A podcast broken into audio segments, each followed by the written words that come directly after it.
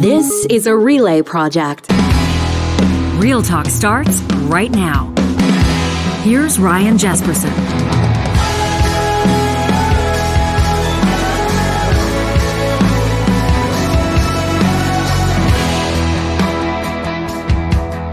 On this Tuesday, January 17th, we welcome you to Real Talk. It's great to have you here, Ryan Jespersen, John Hicks, the technical producer of this show. In just a moment, we're going to check in with Athabasca University professor Dr. Paul Kellogg. Uh, here's the cool thing he's an expert on uh, political economy, social movements. Uh, he can talk Canadian politics, which we will. Uh, Saskatchewan's Premier Scott Moe is miffed that the Prime Minister did not let him know uh, that Trudeau was visiting a rare earth mining facility in Saskatchewan. The Premier didn't get the heads up that the PM was touching down. We'll talk about that dynamic. And of course, all of this a bigger conversation about Ottawa's relationship, in particular with energy economies in the West and the just transition that everybody's talking about. We'll also ask uh, Dr. Kellogg, who happens to be an expert uh, in politics and history of Russia, what he makes of recent attacks targeting civilians in uh, Ukrainian cities. This is something we talked about yesterday with Charles Adler. Obviously disturbing. Uh, Ashleigh Stewart's going to join us in just a little bit, an investigative journalist with global news. Uh, she's traveled all over the world reporting from war zones and the like. Right now, she's blowing the doors off a story about a, a cabal of Canadian doctors that are actually fighting the fight against COVID 19, if you can believe it. And uh, Ashleigh's done great work on it. Some of these docs have been coming at her, as a matter of fact, targeting her, questioning uh, her credentials and her reputation. I mean, it's been character assassination, is what it's been. Ashleigh's going to join us. And then Annalise Klingbeil will join us in the second half of the show. Johnny, did you know that yesterday, or pardon me, tomorrow, I was listening to this yesterday. Mm-hmm. Uh, some of the details around this. Tomorrow, the Alberta government is set to launch its Dani Bucks portal. Oh no! Now they're not. No, I don't know. I mean, this is this is going to be big money. Nine hundred million dollars is. Oh, gonna, that's good. Is going to make its way out from government coffers to Alberta families that qualify. Of course. And everybody's wondering if the web portal is going to work because that's how you sign up to see if you qualify to get your your hundred bucks a person per month for four months or whatever it works. And that's number to. one. Why I said, oh no. Number two is the memes of the Dani Bucks that I'm sure people are going to create. yeah. So of course everybody remembers in Alberta the Ralph Bucks. Uh, yeah, from when, whenever that was, like the late 1990s, something mm-hmm. like that. I, sh- I, should have the details on that. And then, of course, there was the uh, Moe Money uh, out of the province of Saskatchewan. Scott Moe hooking up, uh, of course, residents in Saskatchewan with some of that province's surplus dollars. So Annalise, uh, who did a great job, by the way, guest hosting on The Strategists, the episode of The Strategist this week. I'll ask her about that. She's going to join us in about a half an hour's time. Looking forward uh, to all of that. These conversations happen because we have sponsors that believe in the value of real talk, and that includes the team at Apex Automation. You know, their main area of expertise is industrial control systems engineering and software development solutions for any industrial process, anything. So, whether it's upstream oil extraction or pipelines across Western Canada or natural gas processing, or maybe in Saskatchewan, potash mining, robotics, material handling, they do a lot of that, like conveyor belts and overhead cranes. They're even working with craft brewers, automating that process. They're attracting the best professional engineers across the country, software engineers, experts in automation in part because of the way that they value their team and how they're giving people back their time with intuitive, fully autonomous solutions to industry. If you're looking for a change of pace, you're a professional engineer, you know you bring value to the table. Why not check out the careers link today at apexautomation.ca? We're really excited that our friends at Park Power are back in for another year with the promo code saving you money and this one I think it's even better than the one we had in 2022. Why? Because it's a bundle package. So you go to parkpower.ca right now, you take a look at the rates that they're offering for electricity, natural gas, and internet. And when you sign up, you use the promo code RealTalk23. That's RealTalk23. For every one of the services you bundle, they're going to knock $50 off your first bill. So if you're all in, chips to the middle of the table with electricity, natural gas, and internet, the promo code RealTalk23 knocks $150 off your bill when you take your business to your friendly local utilities provider at parkpower.ca. And a huge shout out to our friends at Athabasca University. You know, they're presenting this next conversation. They believe that this is a perfect time for anybody to get going on a plan designed to fit your life. How can they say that with confidence? Well, Athabasca University is specifically designed for ambitious people across the country looking for more flexible approaches to higher education. Athabasca University is sure to have something that meets your needs, your ambition, and fits your lifestyle. You can get a Canadian education online with AU no matter where you live. It's a custom designed approach to post secondary education at athabascau.ca. Well, you probably saw it yesterday making news across the country. Uh, Saskatchewan's Premier Scott Moe says he was, quote, disappointed that he wasn't given the heads up. The Prime Minister was visiting the province of Saskatchewan, says the Premier, it's disappointing. This is an area, says Moe, that the provincial and federal governments see eye to eye on. Yet we were not aware of the Prime Minister's visit to a rare earths element processing plant in Saskatoon. Uh, the Prime Minister then spoke with Saskatoon's Mayor Charlie Clark and reporters as well, but not the Premier of the province. Dr. Paul Kellogg is a professor at Athabasca University. Uh, he's been working there in the uh, Masters of Arts program, Interdisciplinary Studies. He's an expert in Canadian and Russian politics, making his Real Talk debut this morning. Dr. Kellogg, thanks for making time for us. It's nice to see you here. Nice to see you. Am, am I really an expert? I, I study I study very hard uh, to try to figure out very complex problems, and if I can make a contribution, I'm happy. Well, word on the street is that you do a good job of taking high level and complex political and economic developments and, and, and translating them into speak that laypersons can understand. What's your initial response uh, to Premier Moe's disappointment around the Prime Minister? This goes way deeper than just yesterday's visit.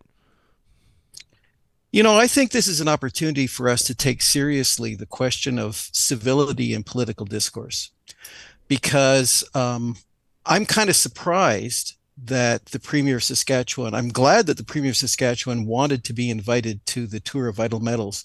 I'm a little surprised because it's almost on the one year and one year ago, uh, he was the Premier of Saskatchewan was backing the convoy protests in spite of the fact that we know about the Confederate flags and the swastikas and the profanity laced uh, um, stickers on the trucks saying a swear word about Trudeau.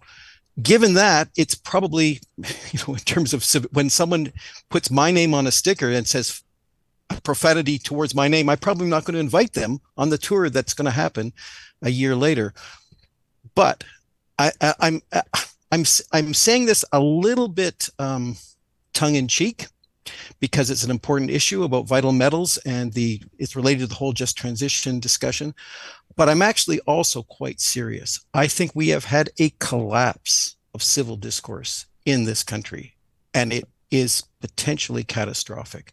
And we have to find a way to have sharp differences about you know things like the metals that are used in wind turbines and all the things that Vital Metals, as I understand, does, the rare earth processing that it does.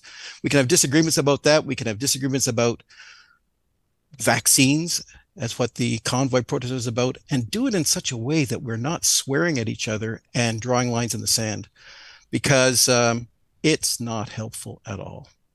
Well, and I don't, and and I would say, I mean, I take your comment seriously. You mm. say you're, you're saying it slightly in jest, but the, the fact of the matter is as well, and Premier Moe's not alone in this. If you listen to the Prairie premiers, in particular, out of Alberta and Saskatchewan, the assertion has been. Uh, I was going to say over the last several years, I could probably say over the last 50 years, uh, that Ottawa has been no help to Alberta. As a matter of fact, that Ottawa is actively trying to kill industry in Alberta. So so maybe from a political strategy standpoint, it serves yeah. the prime minister better to do these news availabilities solo as opposed to sharing the stage with somebody that's been asserting that he's been trying to kill the jobs in that jurisdiction. I get that. This is a big discussion about the relationship between the uh, government in Ottawa, the federal government, and the provinces. It's uh, particularly in the West. This is a discourse that I became uh, quite aware of when I emerged as a professor at Athabasca 15 years ago or so, and I became aware when I moved to Edmonton of the tension around the national, the old national energy policy from the 1980s, et cetera. But there is a big truth here that we all need to confront is that there is no way that any one of the provinces can go it alone economically. Um, I know that there's the Alberta Sovereignty Act that Danielle Smith and the UCP have just uh, promoted and talking about. It's a very probably un probably unconstitutional document, etc. But it ignores the fact that we, you know, Rachel Notley and um, Alison Redford, Alison Redford, uh, in her brief term as uh, uh, premier, was actually confronting this. She was saying, you know, we are going to need to develop the economy of Alberta. We're going to need relations with the other provinces in order to simply to get um, oil to tidewater for export and that and that kind of thing, and that can't be done by Alberta on itself, mm. by on its own. It cannot be done. So just simply on an economic basis, the notion of an autonomous province is not it's not true. It's not true for anybody. It's not true for Ontario. It's not true for British Columbia. It's not true for anybody. Um, and that takes me back to the discourse question because um, how do we have these discussions? You know, I've seen uh, we're, we're segueing into a bit to another topic in terms it's of okay. the just transition. It's what we do. the just transition uh, has been angrily compared to the national energy program of the 1980s. I don't think it's a um, I don't think that's a fair comparison at all. The NEP emerged as a um, complicated attempt at national governance dealing with national economic development and how to best match up manufacturing and base which is mostly based was mostly based on ontario it's not entirely true anymore with the natural resource rich provinces particularly alberta regardless of what we say about the pros and cons of the NEP. That's what it was. The just transition is on an entirely different level. It's about confronting the fact that we've got an industry or a series of industries that are finite. We all know that they're finite. There will not be oil sands in perpetuity as something to exploit in northern Alberta. There will not be asbestos in Quebec in perpetuity. There will not be um, all of the other riches that we have. I mean, it, can, we, can we can we broaden the conversation to, to suggest or point out that with trends we see in fish populations, that the fishing industry may change, that we're probably yes. going to be seeing changes in logging and the timber industry, like like huge uh, aluminum, huge. like like like the list goes on. It's I mean everybody makes this conversation. I don't mean to step on your toes here, but everybody makes the conversation about oil and gas all the time, or specifically the oil sands all the time, because it's a it's a group that you can target. It's it's a group yep. that, that you cannot deny has been the economic engine of Canada, or one of the huge huge drivers, uh, but it's also an, an, easy target with regards to national discourse. But my understanding is that this is about a lot more than that. It's, it's about, like you said, millions of Canadians that may see jobs or industries slowly hitting their horizon. I'm old enough to have lived through some of these older transitions. I, I used to make my living as a typesetter. Typesetting, which is a term that people don't use anymore because right. typesetting happens at the little Macintosh computers that we all have or whatever. And I remember when I saw my first Mac plus back in the 1980s. I said, wow, my job is gone. And I had a good job. I had a good job. I was well paid. I was well compensated. I had benefits. I had security because I could always, if I didn't like my boss, I could leave and get another job as a typesetter. We were in demand. We were not in demand anymore. But there was no discourse. The difference is there was no discourse back then about a just transition away from the you know the old typesetting industry into I, I had to figure it out on my own and i think it's really good that we have a discussion about how to properly and in an equitable and fair way transition away from finite industries that we all know are finite. If we think that they're not finite, if we think that this can go on forever with cod or lumber, as you say, it's not just about oil, you know, all the rest of them, then fine. Then we don't need to talk about it. But uh, really, does anyone really think that? We all know it's not true, and um, and I think it's an important discussion that we have to have universally. It's and also one of the things that happens. Uh, this is not particular to Canada. there's a really, really, really, really interesting discussion that emerged in the United Nations, the United Nations Development Program, I think it was, you uh, about the question of thinking of just transitions on a global scale because it's not just Alberta, it's not just oil, it's everywhere. I think it's really important. I think, you know, I, I, noticed before your show started, you had this lovely ad for my university for Athabasca. Thank That's you very much for that. You got it. And many of my students, maybe almost all of my students, are people who are thinking about their own individual transitions. They're thinking about, mm, I've been working here for 20 years, not quite sure I want to stay at, maybe I want to upgrade inside my industry. Maybe I'm going to shift to another industry. Mostly adult students, really interesting life experiences, all as individuals looking at the things that we're all looking at a very rapidly transforming economy, very rapidly transforming workplace situation. And we think about ways of how we can re-educate ourselves and change in order to uh, to adapt to that environment. Um, I, I understand that that change is scary for some people. I understand that that people that yeah. might not be, and, and again, I don't want to p- paint an entire industry or, or, the thousands of workers in an industry with one brush. Um, but if you have managed to convince yourself that the only threat to your industry is the federal politicians writing policy and not global yeah. markets and demand and trends and innovation and everything else, uh, then I think you're really doing yourself a disservice. But again, I might be preaching to the choir on this one. Uh, hmm. Dr. Kellogg, let, oh, go ahead. Yeah. I was just going to say, I remember when the pandemic hit full bore back in 2020, when the price of oil went negative at, for a period of time. It just the, the, price of oil collapsed as demand collapsed in the world system. That was so clearly something that was out of everyone's control. I think we need to focus on that moment and remember and draw the lessons from that. There are big global forces at work that shape everything that we do.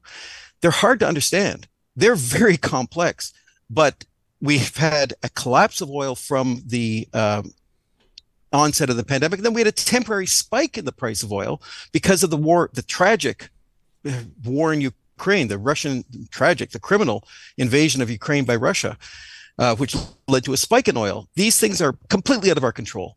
There's they, they have impacts on our lives. They're out of our control. We have to know how to navigate them, not how to. And it's too easy to just point fingers analysis is much more difficult but much more important. Hmm.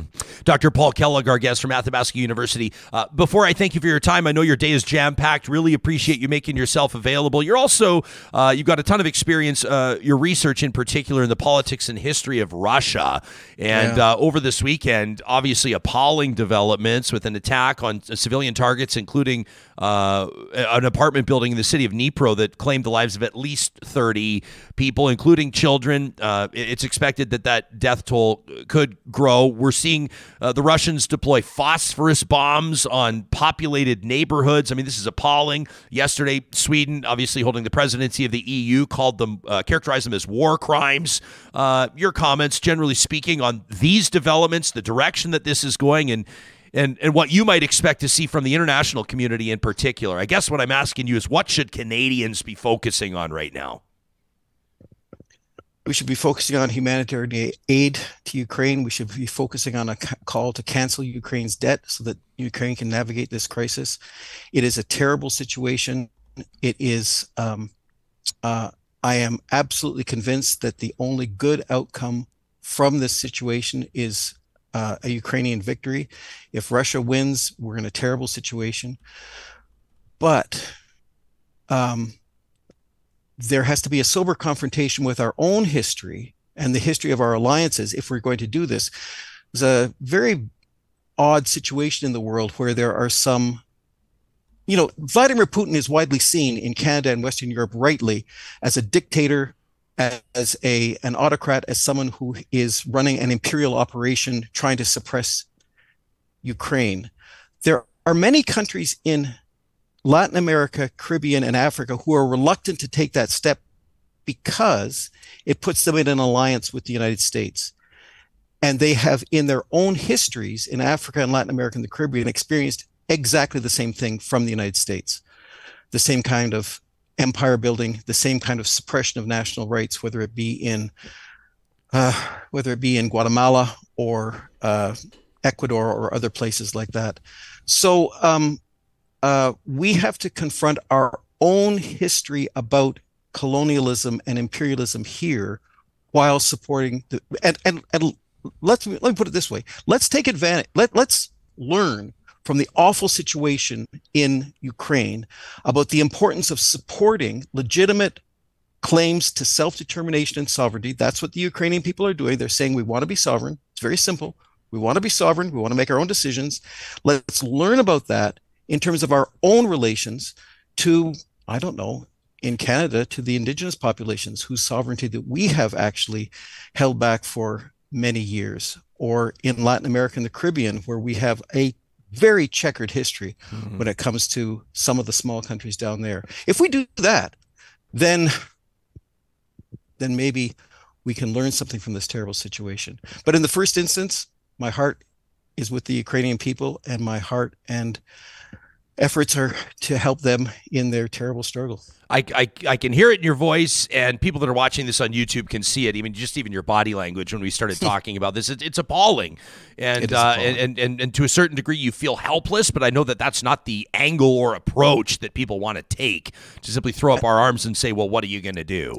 And I'm kind of surprised at being here talking about uh, Russia in the 21st century because my research was about Russia in the 19th century and yeah. the early 20th century. But suddenly, there this historical question has become a contemporary question because we have to ask ourselves where did this autocracy come from where did this empire come from i have developed a, a handful of contacts with some people in ukraine i am learning a tremendous amount about empire and empire building in ukraine in kazakhstan in kyrgyzstan in many other places in the in what was the Russian Empire, and that has reinforced my um, understanding of the need to confront empire building here as well. We we have to get over this. We we've partially gotten over it. There's no there's no more formal sort of British Empire, but empire as a thought process and as a way of being economically is very much still with us. And um, it has to we we have to confront it we have to deal with it here in canada if we do then um, we'll have made a little bit of progress such great insight. Uh, I'm grateful for your time, Dr. Paul Kellogg, uh, professor at Athabasca University. We'll talk to you again sometime soon. Thanks for this. Absolutely. Thank you for having me. I had a great time. You bet. Uh, okay. That's Dr. Paul Kellogg. You can learn more about Athabasca University and its programs by visiting athabascau.ca. Uh, coming up in just a moment, Ashleigh Stewart joins us, investigative journalist with Global News. She is uh, reporting on an absolutely remarkable story, but she's taking crossfire for it, and she's agreed to come on and talk about it. Uh, you know, I hear about these transitions, these energy transitions. I've told you, I think, before. Well, as a matter of fact, I know I have the personal story of the founding CEO of Kuby Renewable Energy, Jake Kubisky. He's been on this show before. Long story short, journeyman electrician working uh, Uh, a great career in oil and gas and saw the writing on the wall. This this is not intended if you work in oil and gas to make you believe that we believe or that anybody believes that the industry is going to be phased out by Friday. But Jake saw opportunity in renewables and started small and he's built his team up to the largest and most reputable solar installer in Western Canada. Kuby Energy is providing solar energy solutions to power your life in Alberta, British Columbia. They do big projects in Saskatchewan, commercial, industrial, and a ton of residential. If you want to check out what they can do and get details on that $40,000 interest free loan, the Canada Greener Homes Grant, they'll do all the paperwork for you. It's never been easier, more affordable, or made more sense to get solar panels up on your roof. You can get a free quote today. Get the ball rolling at kubyenergy.ca. We talk a lot about Freson Brothers and the, the fresh food. All right, we talk about the fresh groceries. We talk about how it's locally sourced whenever possible. We talk about that grab and go stuff that Johnny and I love to pick up, whether it's the dill cream carrots or or whether it's our favorite sandwich, some of those smash burgers or the pizzas. But what about house plants? Johnny, you know, there are a lot of health benefits to putting live plants in your living space. Oh, I know. You know, in the workplace as well. Uh, what it does to the air quality in there, and of course, just you know, generally the aesthetic. Did you know that Freson Brothers has flower markets that they'll take your breath away? You can find out details on those and a whole lot more. Great resources on their website today, friesen.com. And if you're looking to make a life improvement in your living space, you're sick of being disorganized, you're sick of looking at the bare walls, maybe you need another bed, but you don't have room to throw down a big box spring. No matter what solution you're looking for, they can provide it at California Closets. Custom closets and storage solutions for your entire home, whether it's the kitchen, whether it's your family living space like we did, stunning built in cabinets. Maybe it's a total custom closet makeover. Maybe you're looking to put a Murphy bed down in the rec room or transform your garage. Nobody does it better than the experienced team behind the exquisite designs of California closets. You can get a free consultation started today. That's what we did years ago. It has paid off in spades. We're thrilled with our California closets. This next story is is uh, I don't know how to say it. It's stunning. Uh, Ashleigh Stewart, an investigative journalist, has blown the doors off a web of Canadian doctors that are undermining the fight against COVID 19. Just a, a, few days ago, she updated the story at globalnews.ca. Ashleigh's originally from New Zealand, now working for Global News. Prior to moving to Canada, she lived in the Middle East, Japan, Indonesia, and she spent much of last year in Ukraine covering the war. She focuses on stories about mental health, marginalized communities, and disinformation, and we're thrilled she's able to make time for us today. As a matter of fact, it's her Real Talk debut. Ashleigh, thanks for making time for us, and a good morning to you.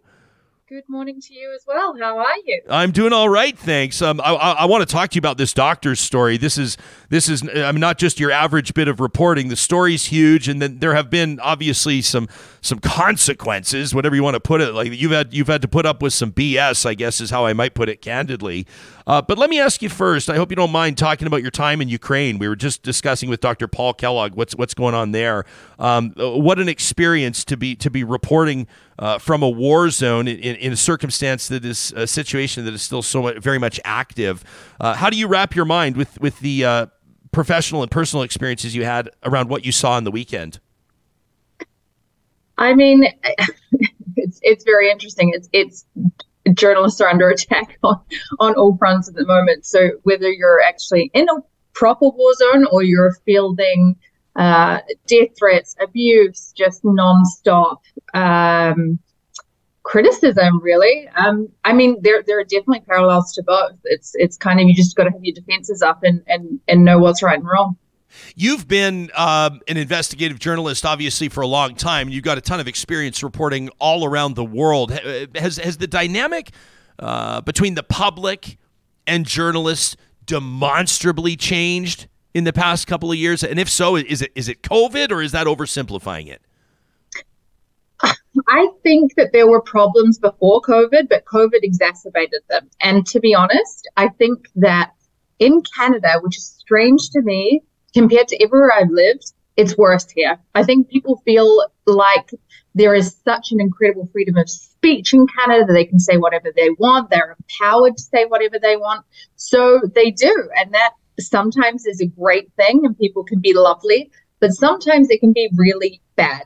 And the, the, the death threats, the abuse, the, the, the criticism that is not constructive does not bother me in the slightest. To be completely honest, it means I've hit a nerve. I'm doing my job um, it, I, it's kind of water water off a duck's, duck's back. But it's very easy for me to say this when I've conditioned myself as a journalist over so many years to be used to this kind of abuse. A lot of other journalists are not. And I just think that at the end of the day, it's not okay. Why are you sitting behind a keyboard sending death threats? Why are you, you know, like it's just unwarranted. I know you're not saying this. Uh, I just want to say we never want to get to a point, and I think it's so important for us to push back uh, where we have to have journalists who are, who are just doing their jobs, and, and, and obviously I'm biased, providing an incredibly important service to say, I get used to it or you get used to it. You know, the last thing we want to do is to start normalizing this type of thing, especially for a young crop of journalists or the next generation of storytellers that are coming in that are taking a look at, at, at some of the blowback that you've received, some of the blowback that your colleagues have received, in particular, women and women of color across the industry, across the country, and around the world. And these young people, these talented storytellers are going, Am I going to really sign up for this?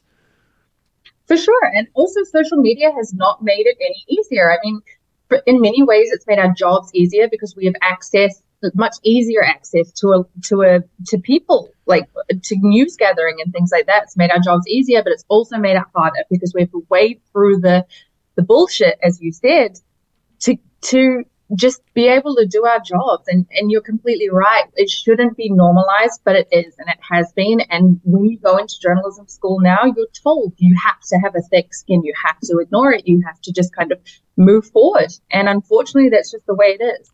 So I have to say, the, the, the hatred and stuff like that over the weekend was was far less than what I expected. I, I was very surprised at the amount of positive feedback that came from this story and and the the, the small minority of of trolls, let's be honest, it was trolls, were probably five percent out of ninety five percent um, kind of positive feedback. So I'm happy to hear it, and and, mm. and, and maybe the public's waking up uh, about the power and importance of positive support. I don't know. Maybe that's my Pollyanna understanding of this, but I'm happy to see that that people indicate that they've got these storytellers' backs because the stories are incredibly important. You know, we've spent a lot of time, Canadian media has, uh, focusing on on the fight uh, between one prominent individual and an Ontario professional college. Of course, that's Dr. Jordan Peterson and the College of Psychologists of Ontario. You're reporting on another one. This is the College of Physicians and Surgeons of Ontario uh, that have taken court action against at least four doctors. I know you'll update me if the story's changing, but but can you bring us up to speed? These are essentially doctors that were allegedly uh, writing false uh, COVID 19 exemptions, vaccine exemptions for people based on false information or disinformation, right? There's a huge range of the reasons that these doctors are facing disciplinary hearings. Um, the most, yeah, the most common is writing false vaccine exemptions and making inflammatory statements on social media about the vaccine and and linking to studies that aren't necessarily peer reviewed or or just using false information to promote this idea that the vaccine kills people. And there are this this small group of Canadian doctors who, who no longer have active licenses that are behind most of the disinformation that we're seeing, which comes through with this list that has been circulating for months and months about this, this list of dead uh, Canadian doctors 80 of, of, of, whom supposedly died from the COVID vaccine. And this this list is not hard to debunk. I mean, you, you can Google 10 of these names and find that they had long-standing battles with cancer. They had some of them committed suicide, and it was completely unrelated to anything that was going on with COVID. Um, I spoke to a lot of loved ones who say that the, the, their doc, uh, sorry, that their family members who died were so pro-vaccine, and they would be so upset to see their names being used in this way.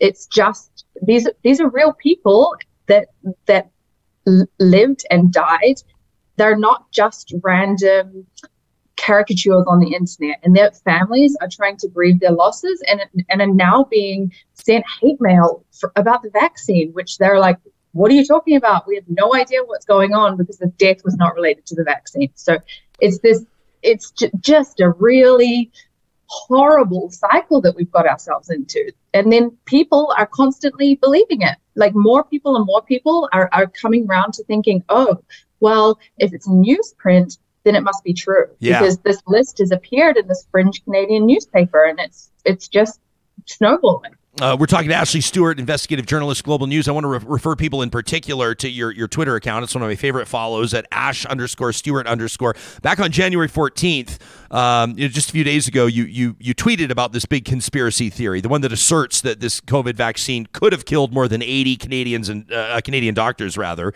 Um, obviously, you've spent a ton of time on this, months investigating and speaking with the doctors' families, as, as you just detailed and then you provide some of the links and some of the information so people can educate themselves and, and better understand the story.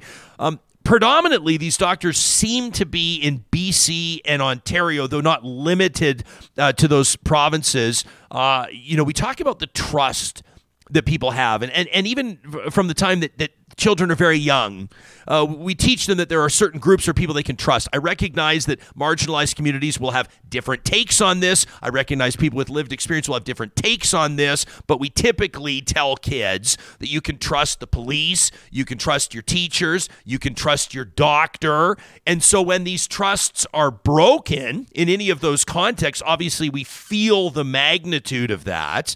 Uh, what sense do you get of, of what's motivating these doctors? Is this a concerted or combined effort? Are these are, are these renegades that just sort of happen to have been birds that have flocked together? Is is it a big organization? I mean, the more that you've dug into this, what have you come to understand about the motivation behind this disinformation coming straight out of doctors' offices?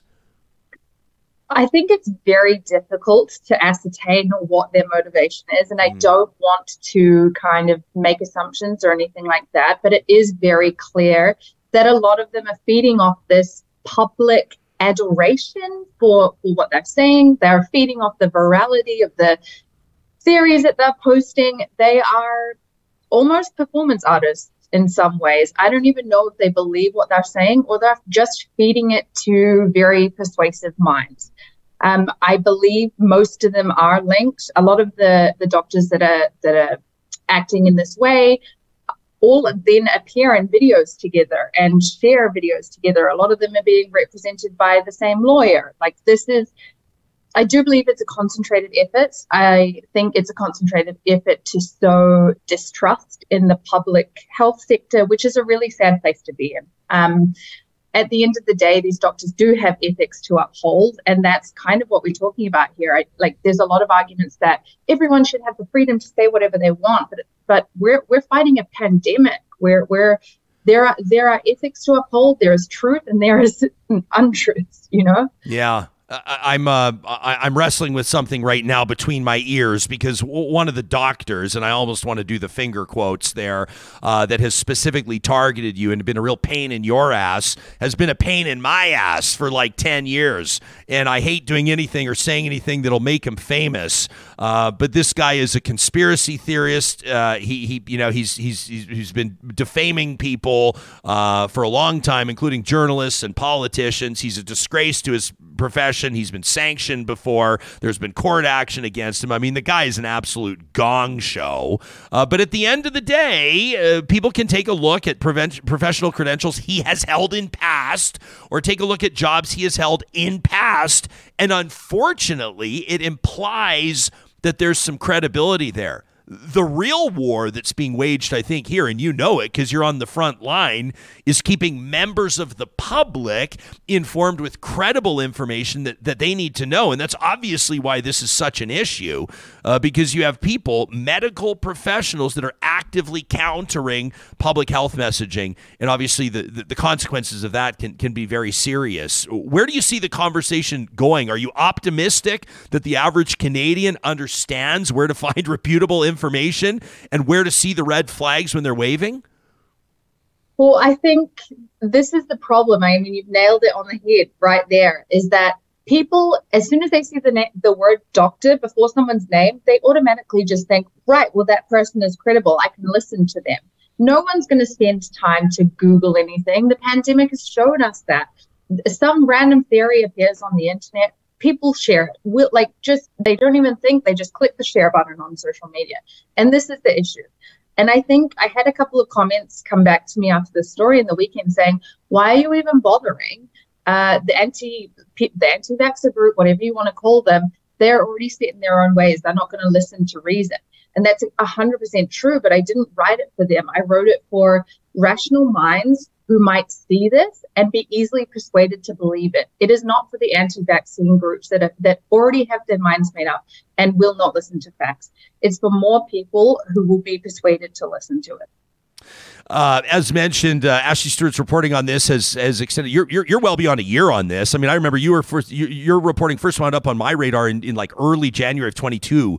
Uh, so really, this is something. Uh, number one, can I just say I'm grateful that your outlet is giving you the opportunity and the assignment. I know it's a lot of heavy lifting to take that. I mean, what would you say, Ash? Like hundreds of hours of work that has to go into staying on top of a story like this. But because of your dogged reporting on it, um, you know, through the winter months of last year, through the summer, and the abuse that you continue to take on it, we still have a, a better and we have a more fulsome understanding of how big and how serious this story is. It has implications with provincial health ministries, it has implications with professional colleges, obviously, and of course with members of, of the general public. And so, thanks. I, I hope enough people say this. Thanks for what you do. Thank you for saying that because it is it does get I mean sometimes you just think why am I bothering? Surely people know that this is not true and I don't need to spend 100 hours or whatever it is like like drudging through the absolute cesspits that that that is Twitter these days. I mean, it's just sometimes you look at it and it really does just give you such de- like depressive thoughts about where society is going, especially because I I say this in the article as well. The the college is not holding the, these doctors to account. They say they can't. They say they need to be more empowered with uh, policy options updated by the Ministry of Health. The Ministry of Health is not responding to anything. I mean, they're deflecting questions from me. I've asked for follow ups from them over the last 48 hours. They've just completely ignored me. So the system is broken somewhere and it's not going to get better until it's fixed. And I don't know what that fix is. I, I, think the Ministry of Health needs to step in. I think this has to be the, the line in the sand. Things a, a, a year ago were just as bad, if not worse. Sorry, uh, just they were just as bad a year ago. Yeah. And they are getting worse now. And yeah. it's ridiculous when we're three years into a pandemic. The like, how are we at this point? And and I know you're probably not looking to like pick fights with professional colleges, uh, but but isn't it also interesting, Ashleigh, that you've got on one hand, I referenced the other story, and people may say apples and oranges, but also not really, not 100%. The College of Psychologists of Ontario uh, telling Dr. Jordan Peterson they'll strip him of his credentials unless he re educates himself on social media. Obviously, he's not going to do it. Why would he? This is yet another license for him to print money. But the college isn't afraid to dig its heels in, and it's not backing down. Yet you've got the College of Physicians and Surgeons of Ontario saying, well, what do you want us to do? when you've got medical doctors actively combating efforts to fight COVID 19 and the college is throwing up its hands? Wow, yeah. what a case study. I mean, they say the college says that it's got something like 50 active cases um, against 30 physicians. Still, I mean, they, they are still dragging on. This has been three years into a pandemic. How are we at a place where 30 doctors in one province alone cannot be reprimanded or disciplined or whatever for their actions. Like, they, and in the meantime, they're still continuing to promote these views everywhere. P- people on the internet are not going to know that they're under investigation for these for these false views. People are just listening to them and taking what they say as as gospel, and it's it's sad. I mean, we we are just at a complete standstill here, where where people are allowed to say whatever they want and there are no consequences. You can follow Ashleigh Stewart on Twitter. Uh, on Instagram as well. And of course, you can read her great reporting at globalnews.ca. Thanks for making time for us. Look forward to the next time our paths cross. Thank you very much for having me. I appreciate it. Yeah, you got it. That's uh, investigative journalist Ashleigh Stewart. And of course, you know how it is. Uh, I'm, I'm, looking forward to talking to Annalise Klingbeil. She's going to join us next. Obviously, mm-hmm. she was a journalist for a long time and, and, a masterful storyteller. She's got a Substack now. You'll have to check out. I'll pick her brain on this too. But you mm-hmm. know, for a lot of people that would be um, you know, whether it's vaccine hesitancy or whether it's questioning the, the science around the development of of, of uh, policy, you know, public health policy, uh, whether it's people that are buying into or believing these conspiracy theories about the more than 80 Canadian doctors that have died over the last year. I mean, the implications, obviously, and all the that, other that stories they died like as a result of the COVID vaccine, collapsing, reporters fainting, Damar like, Hamlin, these everybody. videos online, and then you go through them, and they're from like all the footage is from five years ago, but people keep posting them. They yeah. don't even look into it. Like so, Ashleigh what about said. this one from Ashleigh? So, Ashleigh, this is just again on January 14th, as I mentioned, about I guess uh, you know uh, five days ago or whatever it was. Um, and she says, uh, you know, for example, these I mean these are heartbreaking stories, right? Uh, quote: Delaney Barth found her mother's body after she committed suicide. So she knows exactly how she died, you know, i.e., not the vaccine. You know, Delaney also believes the stress of anti vaxxers asking for vaccine exemptions pushed her mother over the edge. Quote, for someone now to do this, to imply that her death was vaccine related, it just feels so callous and cruel. I mean, Ashleigh did reporting on other, you know, she said of the 48 doctors, this is her reporting on January 14th. Of the 48 doctors, these are deep dives for journalists to do. Think of the work that goes into this. Of the 48 doctors that Ashleigh could determine their cause of death, 10 died from cancer, three in car accidents, one while climbing K2, you know, one of the world's highest peaks. One drowned, five had heart attacks, six died by suicide, tragically. You know, others battled either ongoing or abrupt illnesses, or the family preferred not to say. One of the doctors wasn't even vaccinated. It's hard to get killed by the vaccine when you're not vaccinated. I mean, we saw this a week ago with CTV, Jessica Robb. She had, you know, she had an issue on air. She almost fainted. This is a local reference. Yeah, CTV Edmonton reporter. seven days yeah. ago, and immediately pe- the vaccine, the vaccine, and she Yeah. like people now have to come out and say, "Hey." And she didn't divulge her private information, but she, you know, she wants to because people have to literally come out and say, "No, it's a heart problem. It's my diet. I didn't get enough water that day." Like people have been fainting and passing away from different things for years, What about and have- now all of a sudden it's just the vaccine. Yeah. The vaccine. By the way, vaccine, uh, the shout out to. Jessica Robb. I haven't talked about that publicly. She's I doing know, I know she was trying to kind of keep that story out of the spotlight, but Nahreman Issa, her And anchor she had to come out. on the desk that night, deserved a lot of credit as well for how she handled a tough situation. I mean, we talked to Drex, uh, a radio personality out of Vancouver, on this show like a month ago. Mm-hmm. Uh, what's the guy? Forty-two or something. He's a young fella and uh, had a heart attack, had a full-blown heart attack, and uh, you know the people coming at him suggesting it was because he was vaccinated. He's like, I got vaccinated like 18 months ago. you know, I mean, like eventually everybody who gets vac. Sorry, I know that I'm. You know, th- this audience. I don't think you know. I, we're all going to be nodding our heads probably. Every you know, what a boring talk show. where Everybody agrees, but can we all agree that everybody who got vaccinated is going to die?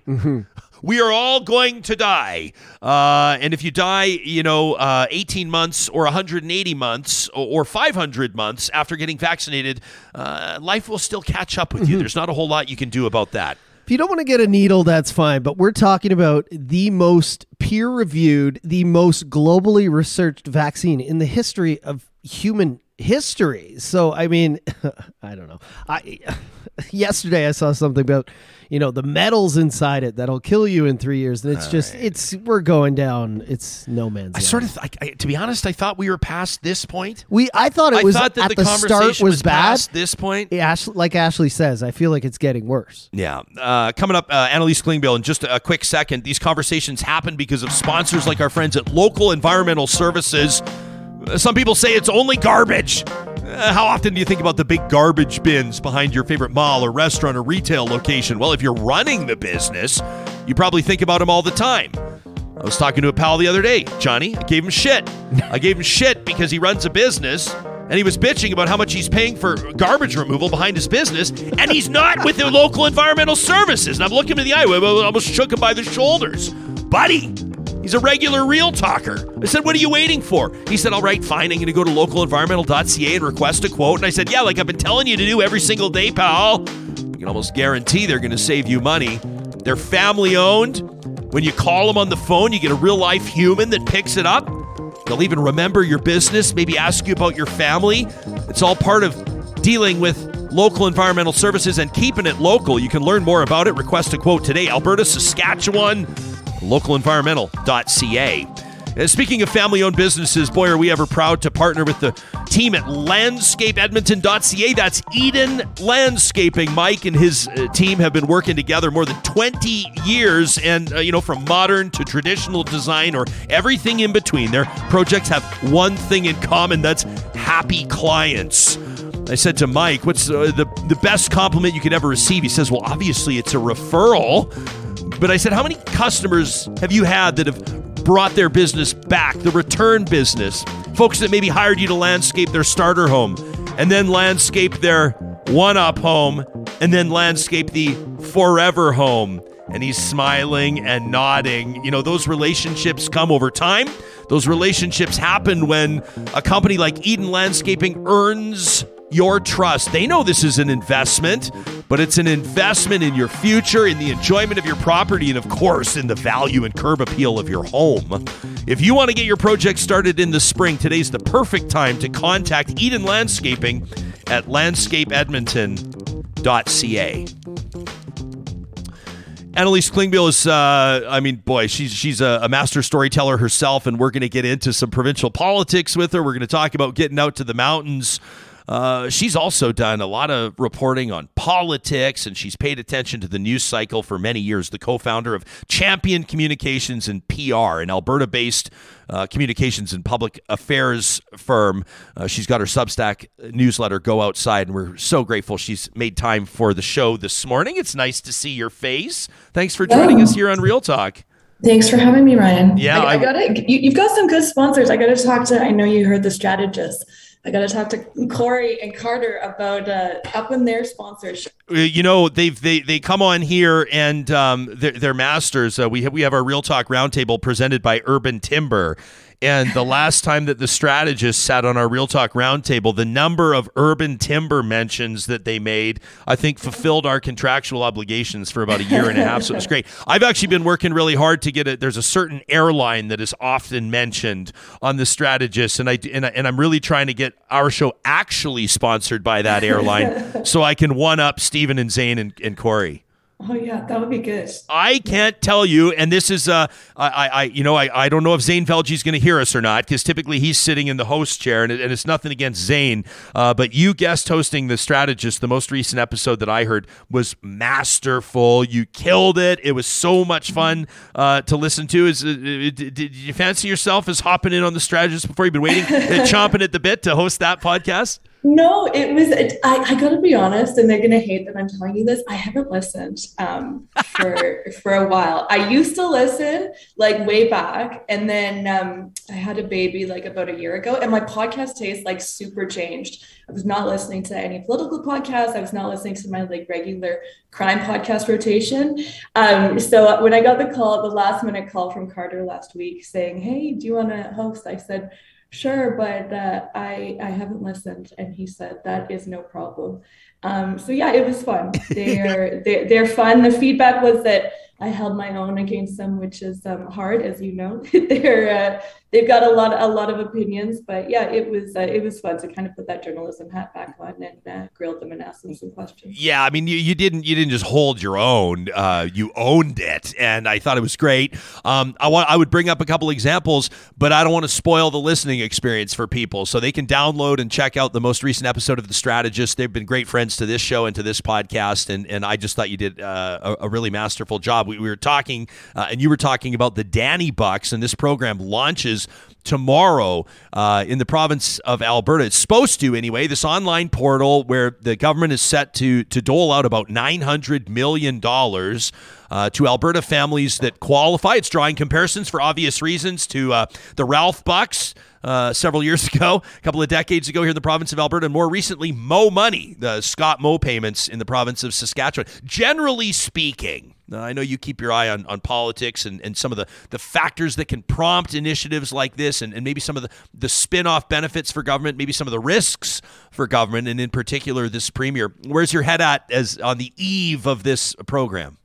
Yeah, it's uh, it's tomorrow's going to be interesting because we all know anytime a new portal, like anytime you got to go and sign on and log on, Twitter is just nuts. The text, the uh, the group chats about have you gotten on? Um, my my friends and I are like that whenever camping goes on. Obviously, this is a little bit different, um, but I think it's going to be really interesting to see. I mean, they've built this portal. Um, they say they spent a couple months on it, which is why the payments didn't happen. I think it was in November when this was announced.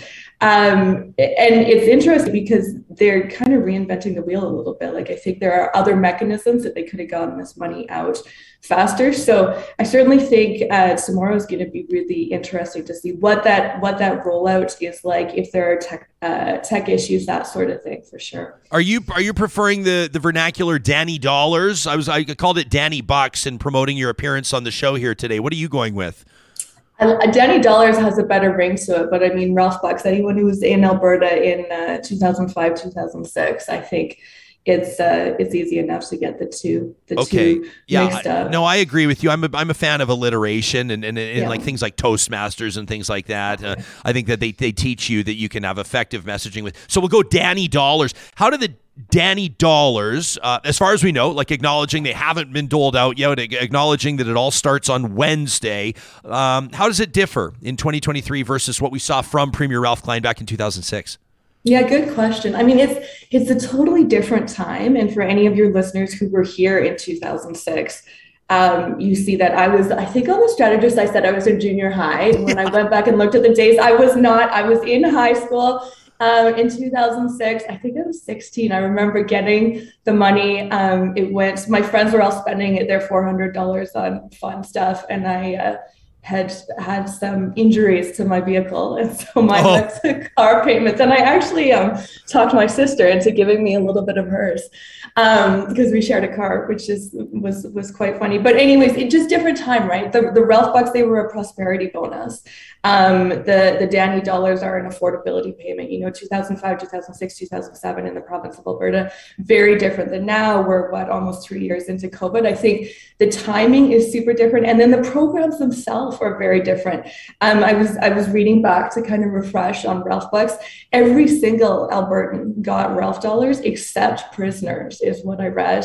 I'm not sure if anyone has looked into where um, prisoners fit into Dani dollars. I It's because be no one would stick up for prisoners, right? Yeah, well, and and think about it too, right? Like 17, 18 years ago, it was a different time, but it, every, everyone got it. And so I was under the age of 18. Um, to the best of my memory, like all my friends, I think the money would have went in checks to our parents, but they gave us all the money. Like it was a prosperity bonus. You literally had, I, I don't know if you um, remember, but you had like, um, retailers taking advantage of it, you know, being Oh, like, yeah. hey, come come spend your $400 here. You had ad campaigns, um, you had like hotels, getaway, like it, you, you were spending that money on fun stuff for the most part. And maybe a little bit of that was the age that I was. We were 16, $400 was a lot of money.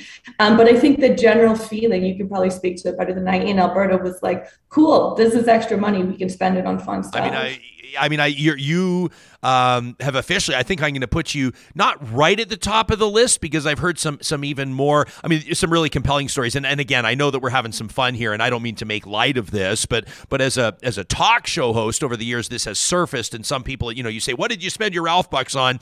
And then someone will say, uh, "You know, I, I was able to get my power turned back on, or, or we were able to heat our home, or the kids were able to have fresh produce," and you go, "Oof!" Like that's I think an important reminder.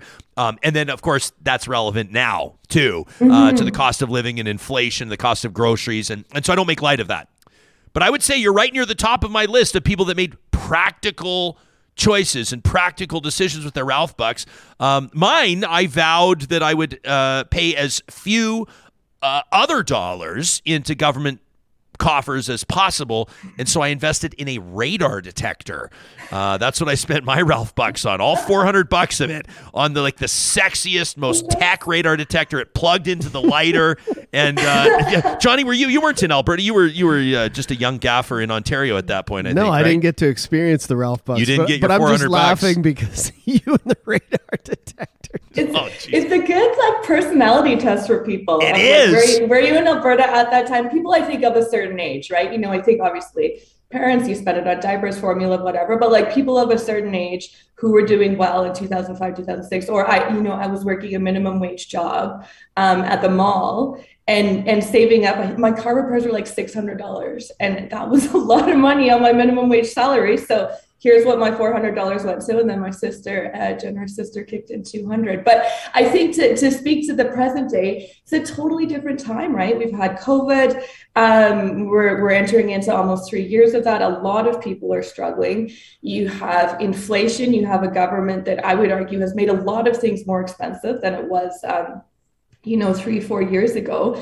And then she's introducing this program that leaves out almost 2 million Albertans. So it's it, it's it's a, it's a totally different program. I think the money, you know, this is a near one billion dollar program, um, so the actual cost is similar, but they're they're two very different programs. And with this one, um, I guess for listeners who aren't aware, the, the eligibility I think is combined household income of one hundred eighty thousand dollars, right? And then it's seniors that get it, and it's parents that get it. Like you have to have a child under the age of eighteen. So if you're if if it's 2023 and you're a single person and you're making minimum wage, you don't get this money.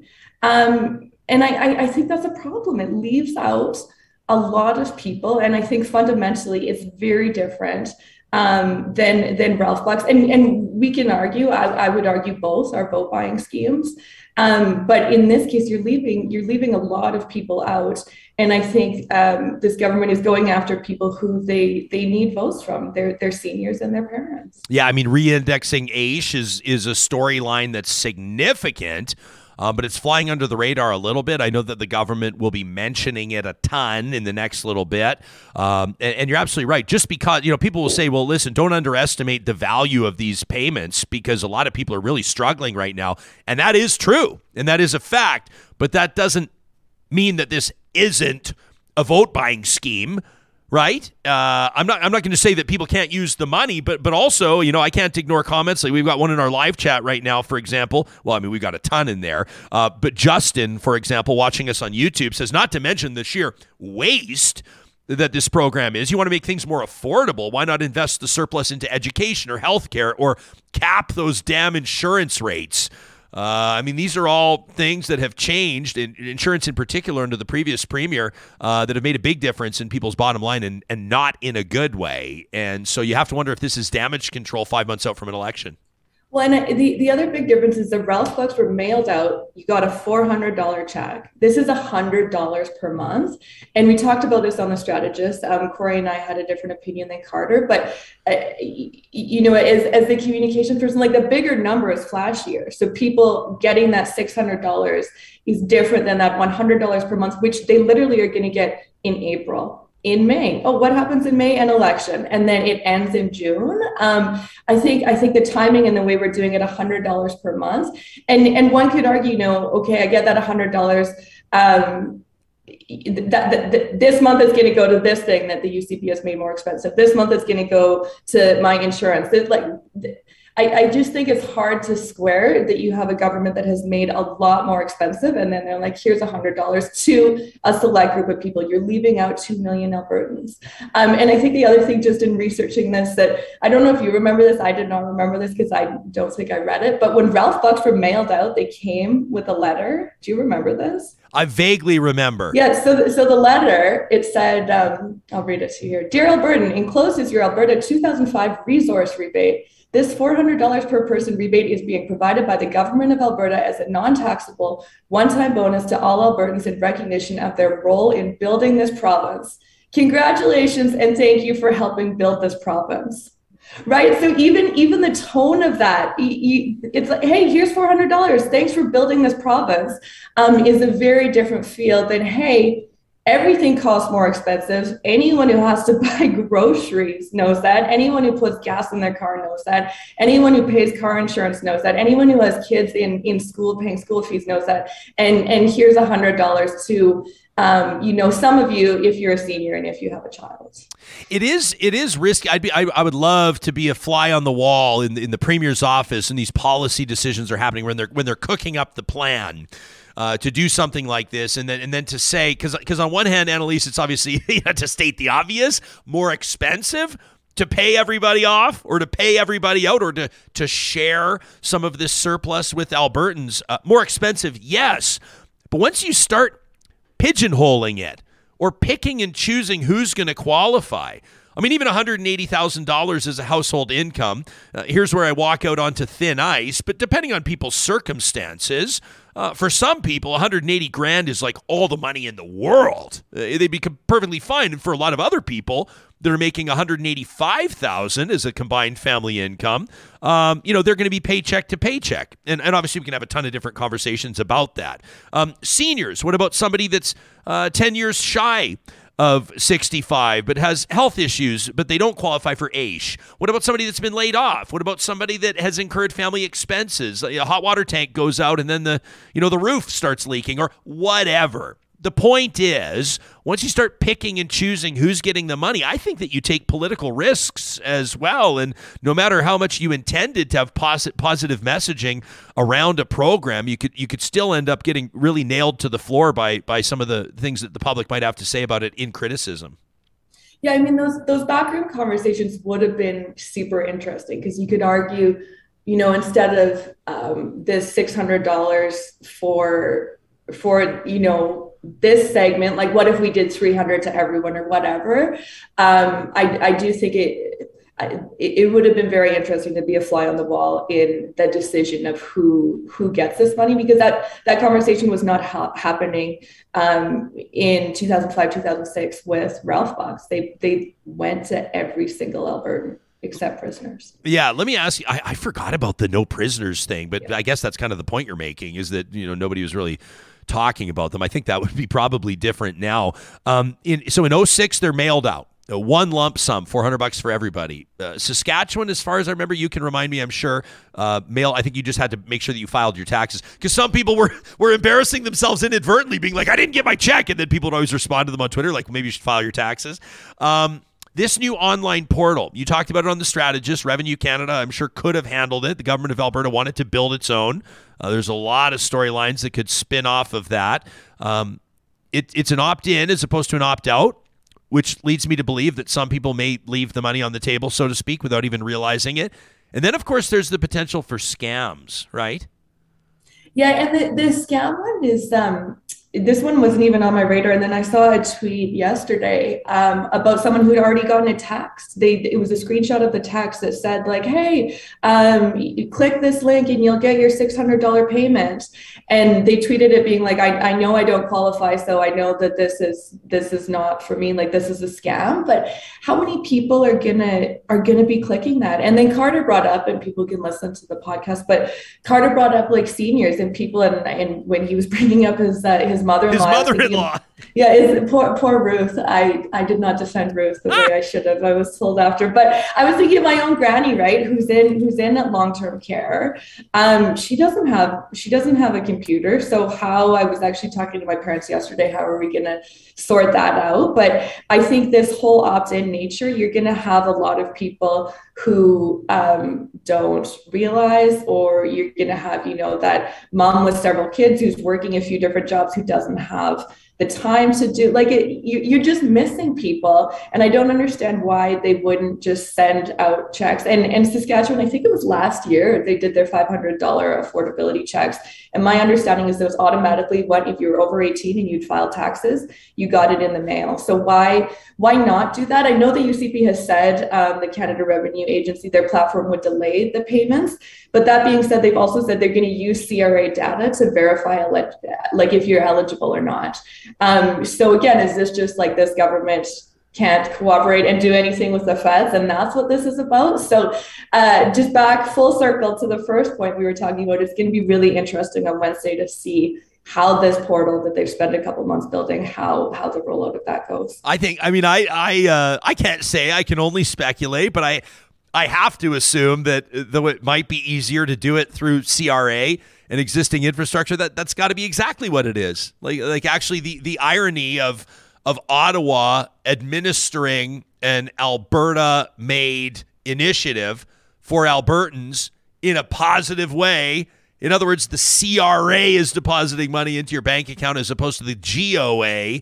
Uh, I bet you that that has to factor in, don't you think? I mean, it does. Oh, know. I th- yeah, I think for sure. But this is where, and um, like I, I would love to know how much this is costing. I don't know if journalists have asked. I don't know if they they're filing forms, but how much is it costing to build this? Like maybe it's existing software. I don't know, but they say they've been spending a couple months fine tuning it. How much are we spending on like this made in Alberta solution?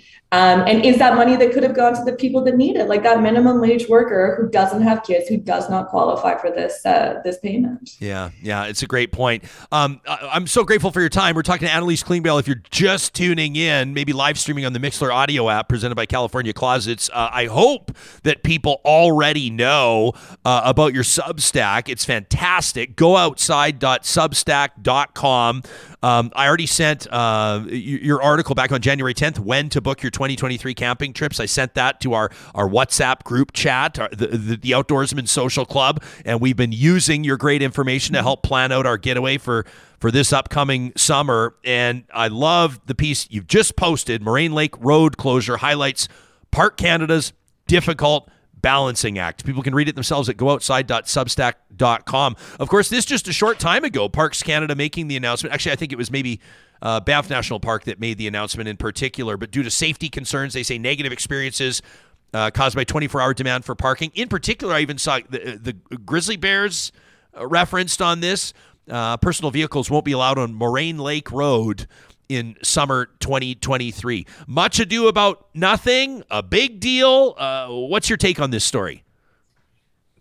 I think it's I think it's interesting, and um, I I expanded on um, in in Go Outside today. There's so many different threads here. I, I it's I, at the end of the day, it's a long time coming. Um, anyone who's been to Moraine Lake recently, I think, knew that this needed to happen. Anyone who's paid attention to like the park management plan stuff in Banff. Knows that changes are going to happen. The park is too popular, it's too busy, and it's a national park, right? So you can't build uh, more parking lots there, as uh, as some have suggested.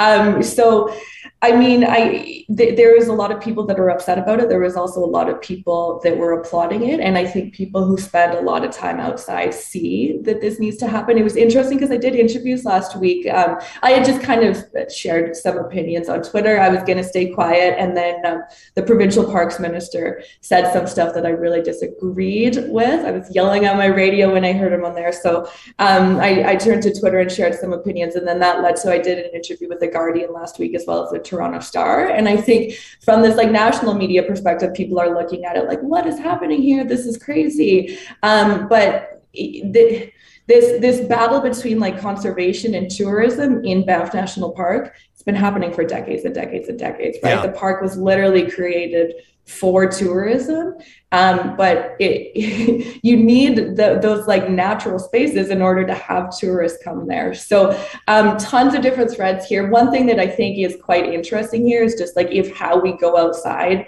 in our national parks um, specifically our popular national parks, does that does that need a rethink? Do we need to do it mm. differently? And I, I pointed this out on Twitter, and it's in the um, Go Outside Substack. If you search Moraine Lake on Instagram, it's like thousands, tens of thousands of geotag pictures that are the exact same picture.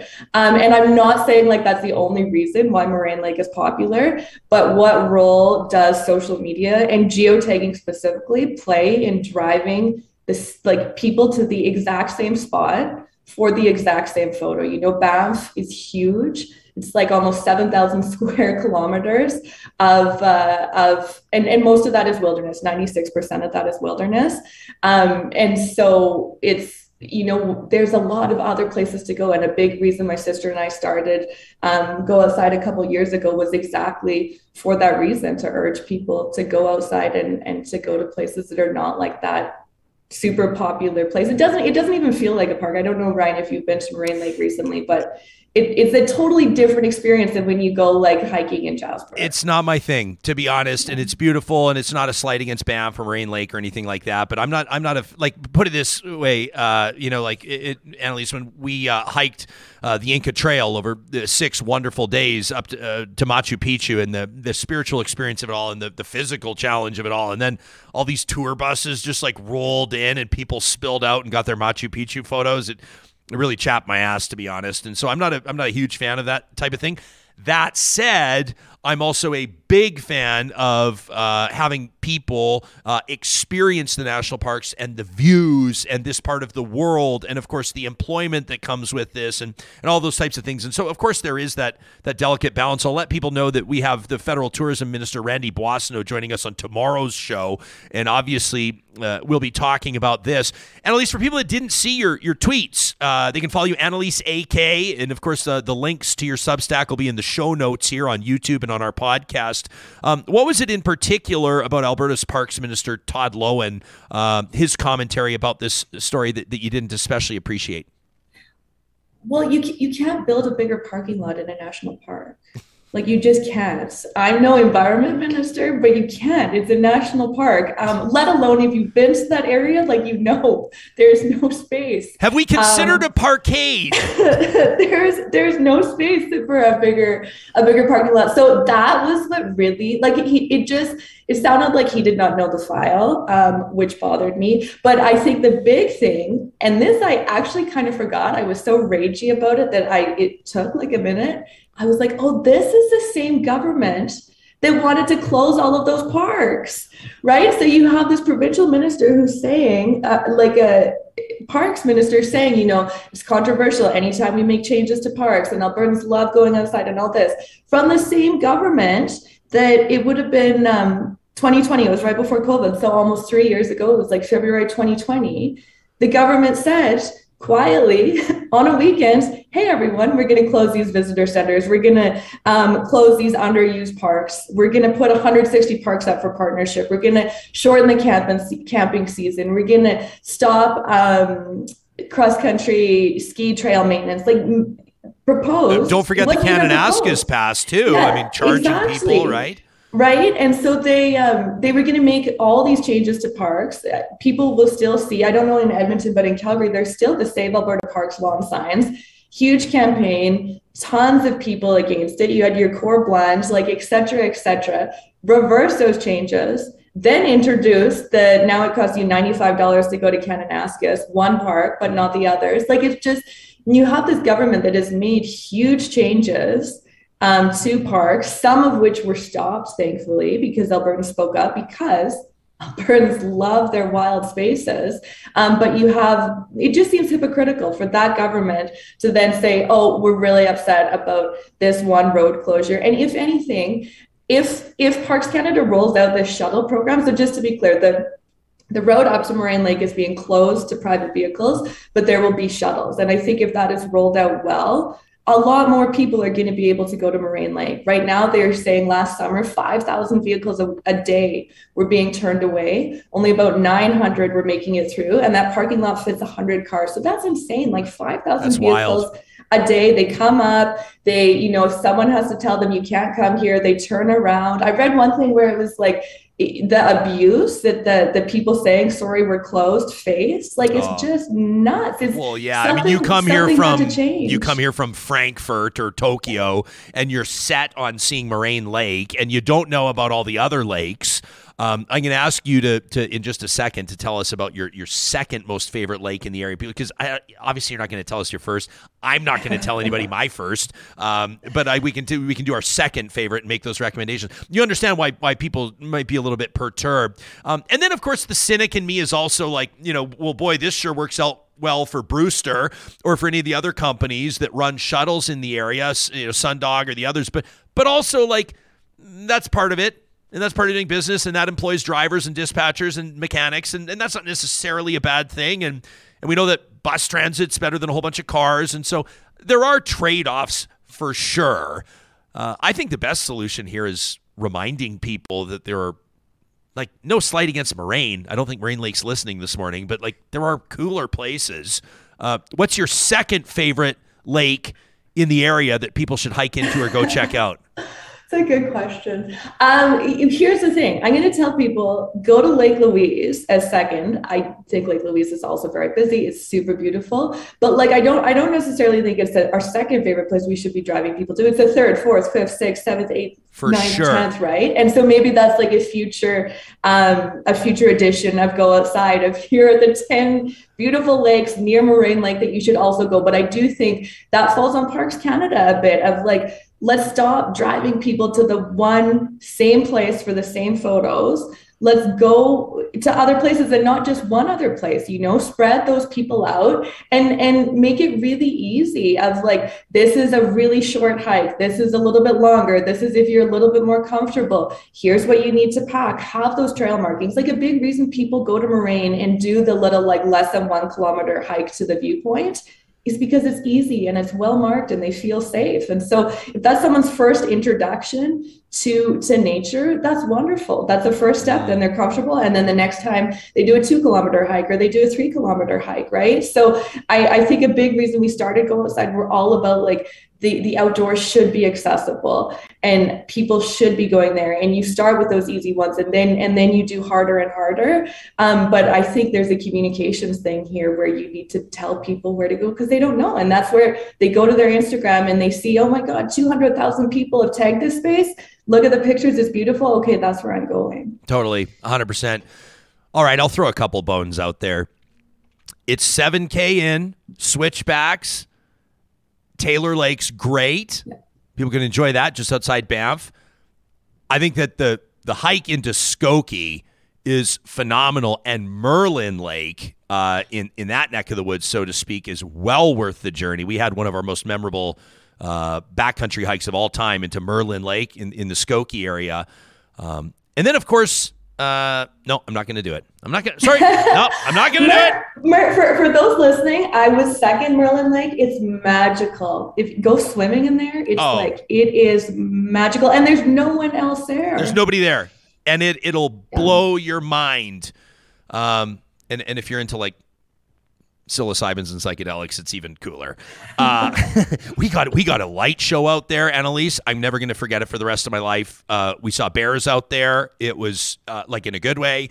Um, it was just it was t- absolutely stunning. And there's nothing like having like like imagine being able to take your your new Instagram shot or your new Facebook profile shot on a wide angle, and there's not another human in it in the frame. I mean, that's the beauty of it.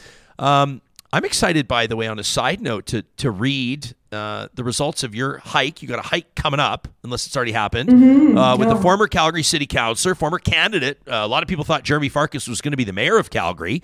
Um, he did the what did he did, did like the Pacific Coast Trail, Pacific Crest Trail. What was what's the one that's like a thousand kilometers or whatever it is? Yeah, one of I think it's Pacific yeah, whatever it is. Coast or Crest. He did, but he did like a fundraiser for for. I, I, know I should have more details off the top of my head, but uh, but like a number of months uh, after after the election loss to ostensibly clear his head and figure out his plan moving forward and and get his priorities straight. And you're going to be hitting the mountains with him uh, and interviewing him along the way.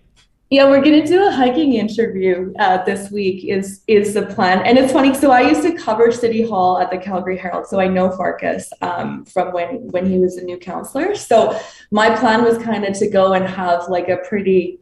I'm not going to say grill him, but like you know, have some honest conversation about that time on council and running for mayor and what he's doing now and if it's just a big publicity stunt. Um, and then my sister reminded me we are an outdoor publication, so I also need to ask him outdoor questions. Um, so I don't know, to be determined how we're going to write it, because I think there's some very interesting, like for those civic nerds, there's um, some interesting elements. And then for those people who are interested in the fact that he's he's a big hiker and he's doing these 25 um, winter hikes in a row. So yeah, it um, it should be. I'm looking forward to it. It should yeah. be a good one. Well, I'm looking forward to reading it, and I should correct myself here to to do what he did justice. Uh, it was a 4,280 kilometer hike. How wild is that? The Pacific Crest Trail uh, to fundraise for Big Brothers Big Sisters. That was uh, Jeremy Farkas um, Stephanie Babych reporting that when he was done at the end of August, uh, so a number of months ago. You can read the amazing work that Annalise uh, does on her Substack and encourage you to subscribe to it. Uh, it's well worth it. Gooutside.substack.com. Uh, we're a big fan of independent storytelling here, and you do it masterfully. Thanks for making time for us on the show. Thanks, Ryan. Thanks yep, for having me. You got it. That's Annalise Klingbeil. Uh, again, go outside.substack.com. You can follow her on Twitter at Annalise AK. And uh, check out, download, and listen to the most recent episode of The Strategist. She does a great job sitting in for Zain Velji in the host chair and uh, cracking the whip on Carter a couple times. If, if you if you like The Strategist, you'll know exactly why we enjoyed that so very much. That was Annalise. That conversation was presented by our friends at the Dairy Queens of Northwest Edmonton and Sherwood Park this January for the entire month. They're offering a buy one, get one free special for real talkers, a six pack of dilly bars, dairy free dilly bars, or the Dairy Queen sandwiches, the world famous DQ sandwiches. Uh, buy one, get one free. You buy six, you're going to walk out with 12 if you mention Real Talk. And if you're like Johnny Infamous, if you're visiting the Dairy Queens in Palisades, Namao, Newcastle, Westmount, or Baseline Road on a regular basis, you can feel the allure of these frozen treats to the point where I see you on Kijiji shopping for freezers. I see you looking to upgrade your freezer game, John. I got to. I mean, I'm just, I'm just, I'm packed to the brim with dilly bars right now. I'm trying to stock up for the year, Ryan. yeah, there you go. It's the Dairy Queens of Northwest Edmonton and Sherwood Park. We love whether you're at the counter or at the drive-through. You let our friends in Palisades, Namao, Newcastle, Westmount, and Baseline Road, Sherwood Park know that you're there because you heard about them on Real Talk. What do you make of that story? The the I, I know that it's uh, it was announced uh, a while ago, but uh, Banff National Park closing Yeah. vehicular traffic uh, Moraine Lake Road. You cool with it? I, I think it's like she said, it's a conundrum. Like you want people to get out in nature because then they'll appreciate respect and want to conserve it and maybe donate and, and just treat it with respect. But then it gets over, you know, overrun with people. And then I I mean, there's not trash everywhere, but you know what happens? The trails get run down and you know, it's it's a it's a fight between conserving and tourism, right? Which is why it's there. We want to enjoy it. But Yeah, yeah, I, it's- I'm, I'm seeing some some suggestions here. Plain Powers recommending people visit Johnston Canyon. That's like my childhood memories are there. Mm-hmm. I think It's- that's the good idea. It's an accessible hike. It's uh, it's a stunning. I mean, I think I mean we've we've got tons. We have my Jasper memories coming up tomorrow, and we'll talk to you about that neck of the woods Mm-hmm. in Jasper National Park. I mean, I think of like Maligne Lake. I think of the the, the Maligne Canyon ice walks and some of the, some of the cool stuff. Um, you know, west of Hinton in Jasper National Park. We're talking Banff National Park right now. Um, Johnston Canyon obviously is phenomenal. The ink pots. Mm-hmm. Uh, yeah, there's a ton of the natural bridge. I mean, anybody that's been around and spent some time in that area will know. And and, and I appreciate some of the other points that that people are making here.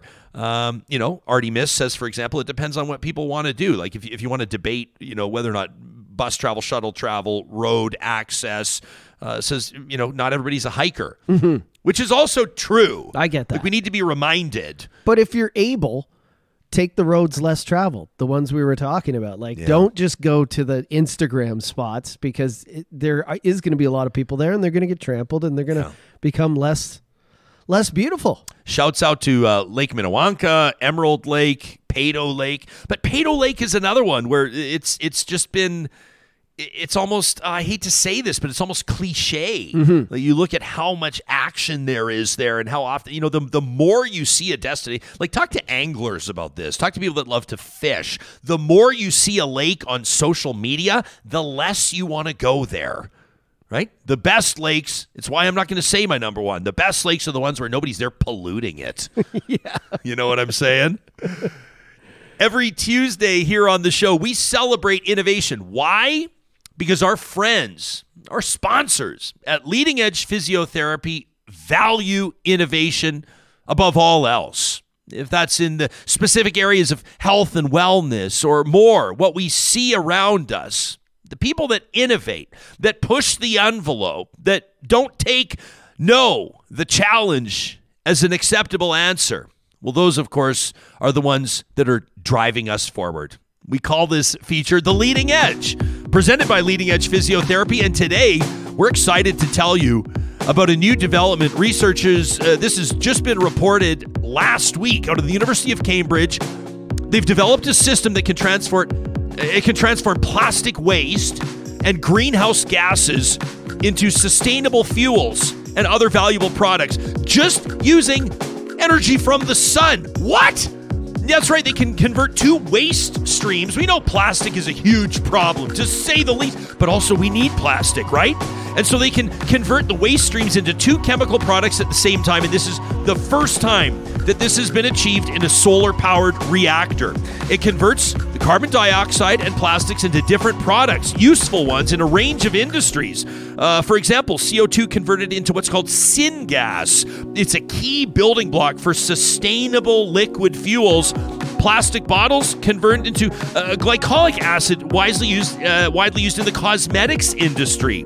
Uh, they're changing the type of catalyst used in the reactor, and it's been a game changer when it comes to sustainable product development. So, because they're converting plastics and greenhouse gases, literally two of the biggest threats facing the natural world, into useful and valuable products using solar energy you can read more about it in the journal Nature Synthesis. Today, we celebrate the researchers at the University of Cambridge for being on the leading edge, presented by our friends at Leading Edge Physiotherapy. Life shouldn't hurt. Isn't that great, a story like that? Those are the stories I like, Ryan. You know that. They're taking CO2, they're taking plastic, they're combining them and then using energy from the sun, sustainable, perpetual energy from the sun. Love it. They're helping save the planet by developing sustainable fuels. So cool. Uh, every Tuesday, you can catch another episode of The Leading Edge presented by Leading Edge Physiotherapy.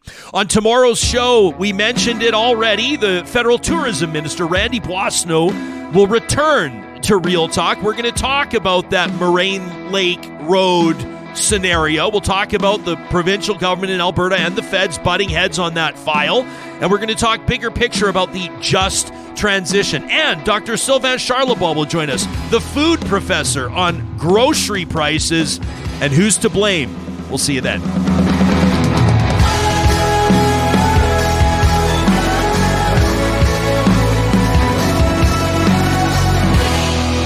Real Talk is hosted by Ryan Jespersen. Executive Producer Josh Dunford.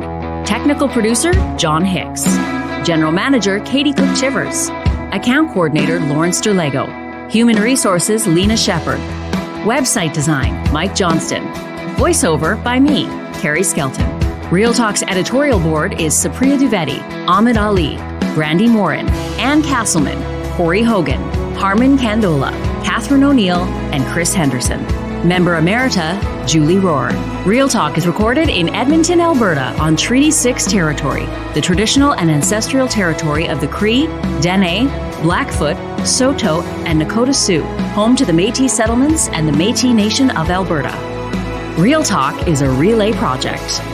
For more, check out ryanjespersen.com.